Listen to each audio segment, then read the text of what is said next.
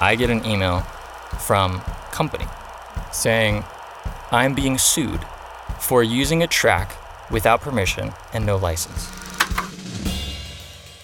Today on the podcast, I have Brodin Plett, a director whose credits include working for MSI, Sony, and Razer. And Brodin's story today is centered around a commercial that he directed and edited for a gaming laptop company. It's a story that involves reshoots, endless editing revisions, and being sued. So, with that, I'll let Brodin take it from here. Hey, my name's Brodin, and this is my worst day ever. So, I'm a director and creative director in the like commercial, music video, and like online space. Um, I do a lot of stuff for like tech and gaming type companies. I was pretty fresh out of college and um, kind of just starting making my commercial splash. To set the stage, I was used to like doing scrappy short films, you know, putting together a, a budget or a location last minute and like just just pulling yourself through it and making it work.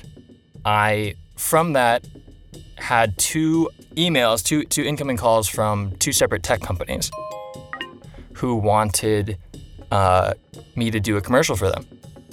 And they had a rough idea of like what they wanted the concept to be, but they didn't know what they actually wanted the commercial to be. So I had calls with them. One of them was like, Great, sure, we got it. The other one, uh, they wanted me to come into their office. So uh, after a couple of emails, you know, go, going back and forth on like what the creative is and stuff, uh, I go to the company's office. So I get into their office and I meet with their marketing team and their product manager for the product that they want me to do the commercial for.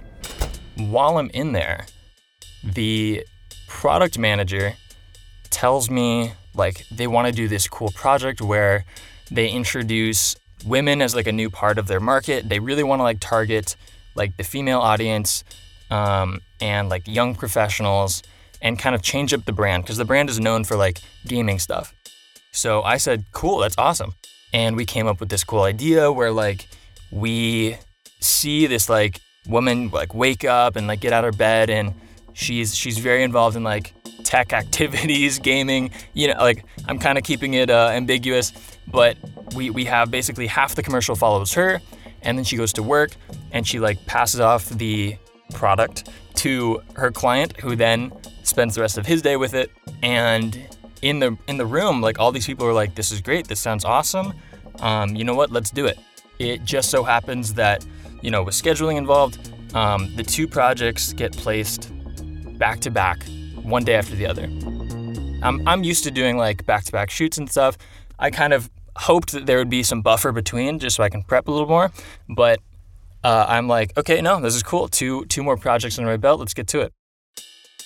So everything seems good going into it. Everyone's seems super happy, really confident, um, and we all think we're gonna make some cool stuff.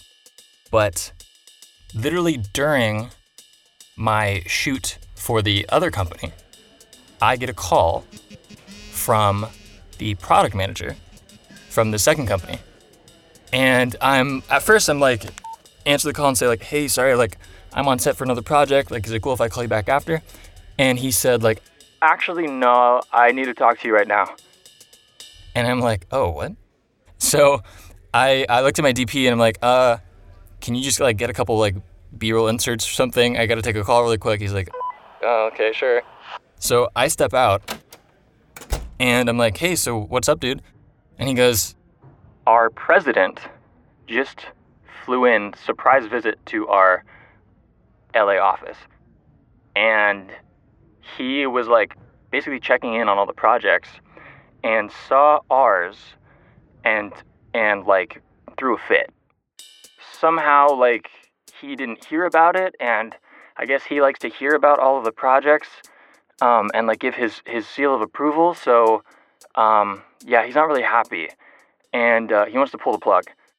And I'm like, uh, the shoot's tomorrow we've already got like people getting gear, like gear's rented. We've already like uh, got our locations, all this stuff. We have the permits.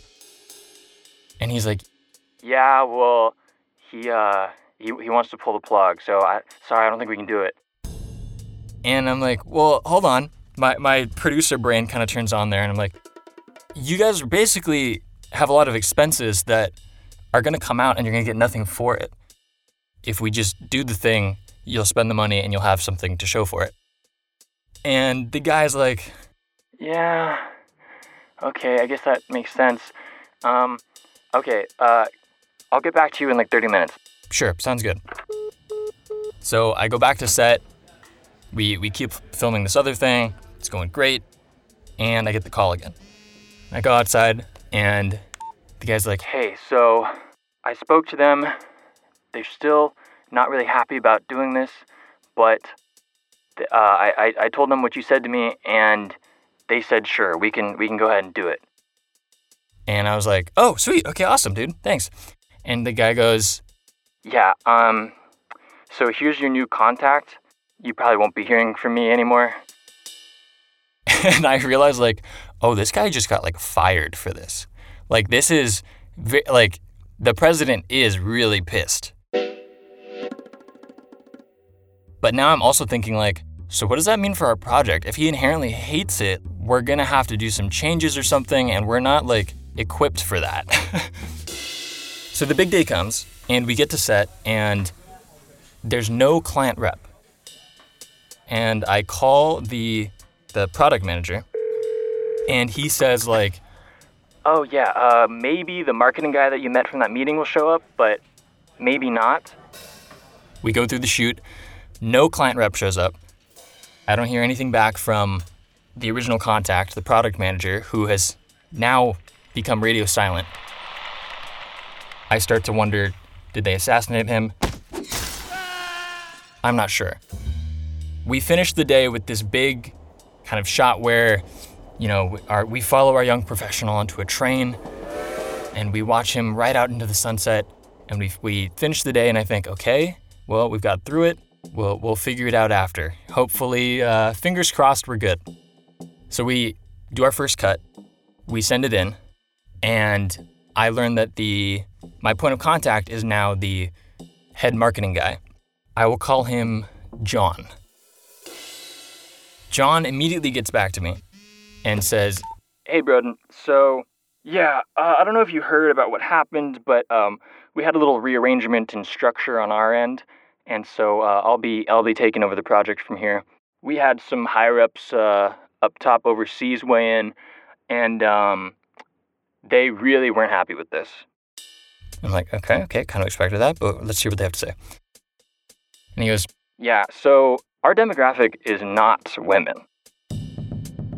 and uh, it's not business professionals. We are purely targeting male gamers. I think to myself, wow, okay, the whole DNA of this commercial is now shot. and now I'm immediately thinking, okay, so how do we pivot? And he says, yeah, so they want to gut anything that's not male gamer. And I just respond to him like, that's that's the whole commercial. What do you mean? And he goes, yeah, they they also wanted to tack on this second product that is that goes tandem with that one. And I say, wait, tack on? What do you mean? Like you have footage for us? And he says, no, no, no. We we need you to come in and shoot again. And I'm like, sorry, what? The established company, head of marketing. Do you not realize the costs of like? Are you gonna give me double budget? And he goes, no, no. Uh, we can give you five hundred dollars for a camera rental, and then you can shoot in our studio. We shoot here all the time. And so in my head, I'm thinking like, what is happening right now? At least he's given me some sort of out, so I, I figure, okay, if I want this spot to finish, I'm still kind of fresh. If I want this to finish and have this company on like, you know, my resume or my reel, I guess I gotta do this. So luckily, I contact our, our male actor, and he's down to, to come back in for no pay. He's just super excited to, to be a part of it. And I, I quickly kind of like rejigger the script to now focus on the guy going to work and then going home to play video games. And the marketing guy gets the script and he's like, sure, whatever. Again, it doesn't really instill confidence, but uh, we go in, I shoot in their studio, I do my best to try to make it look cinematic with my now red one that I've been able to rent with one lens. And, you know, we, we get what we get. it doesn't look the best, but it's uh, I feel like it's it's enough to maybe pull this out from the grave. So we do the edits for this, we send it in, and I'm thinking, okay, maybe we're finally done. But John hits me back real quick and says, Two things wrong. Uh, there's still way too much of the lady in there. I, I want to make a note here that she's in there for maybe five seconds now. Five seconds of this 30 second spot. And, and we literally don't have any other shots. We don't have any other coverage to, to fill in here that does just that would make sense.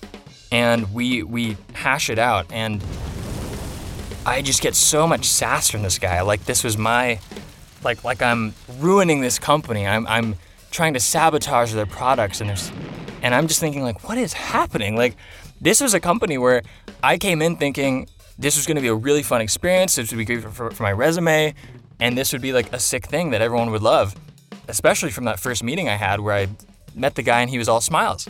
I don't know how he's now pivoted on me to do this 180 of saying, like, you're ruining everything. This is all your fault. Anyway, we finish the cut with the notes that both of us talked about. We send it in, and the the last bit, the the final stretch for this project is music, which I have been dreading since day one because this was actually something that they were never sure about. And I was just thinking to myself, if they flip flopped on the core of the project, how long are we going to be stuck discussing music? We send basically every genre you can think of as a music bed under this commercial. We've cut this thing 23, 24 times.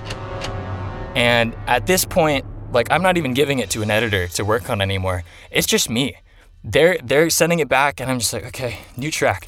I'm not even editing the cuts to match the music anymore. I just want something that they're happy with. And then I will I'll make it all work after. Just please pick a song. Eventually, after 24 attempts, John gets back to me and says, "Hey, yeah, I don't like any of this. I just I picked a song myself. Here you go. It's perfect." I'm thinking to myself, "John, just why didn't you give this to me earlier?" But I do the cuts to the song. I send it in, and I get my payment. And it's over. And I figure, you know what? Maybe this spot never sees the light of day, but it's over, it's done. Cut to two months later. I get an email from company saying I'm being sued for using a track without permission and no license.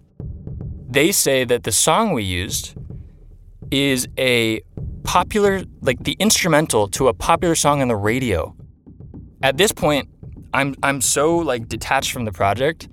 So I, I go back to my emails and I get the e- the exact email where John sends me the the music file and says we've licensed it, we've used the song before. Here you go. So I send that back. The uh, email that that hit me from the company responds and says he no longer works here anymore. Do you have any other kind of proof? Because we don't have that license. And I, it occurs to me that everyone who's touched this project has been fired. Everyone who has worked on this is gone. But again, at this point, I'm so detached where I'm like, um, sorry, I don't. Uh, it was all handled internally on your end. I, I've moved on to other things. Uh, so sorry, but but good luck with the lawsuit.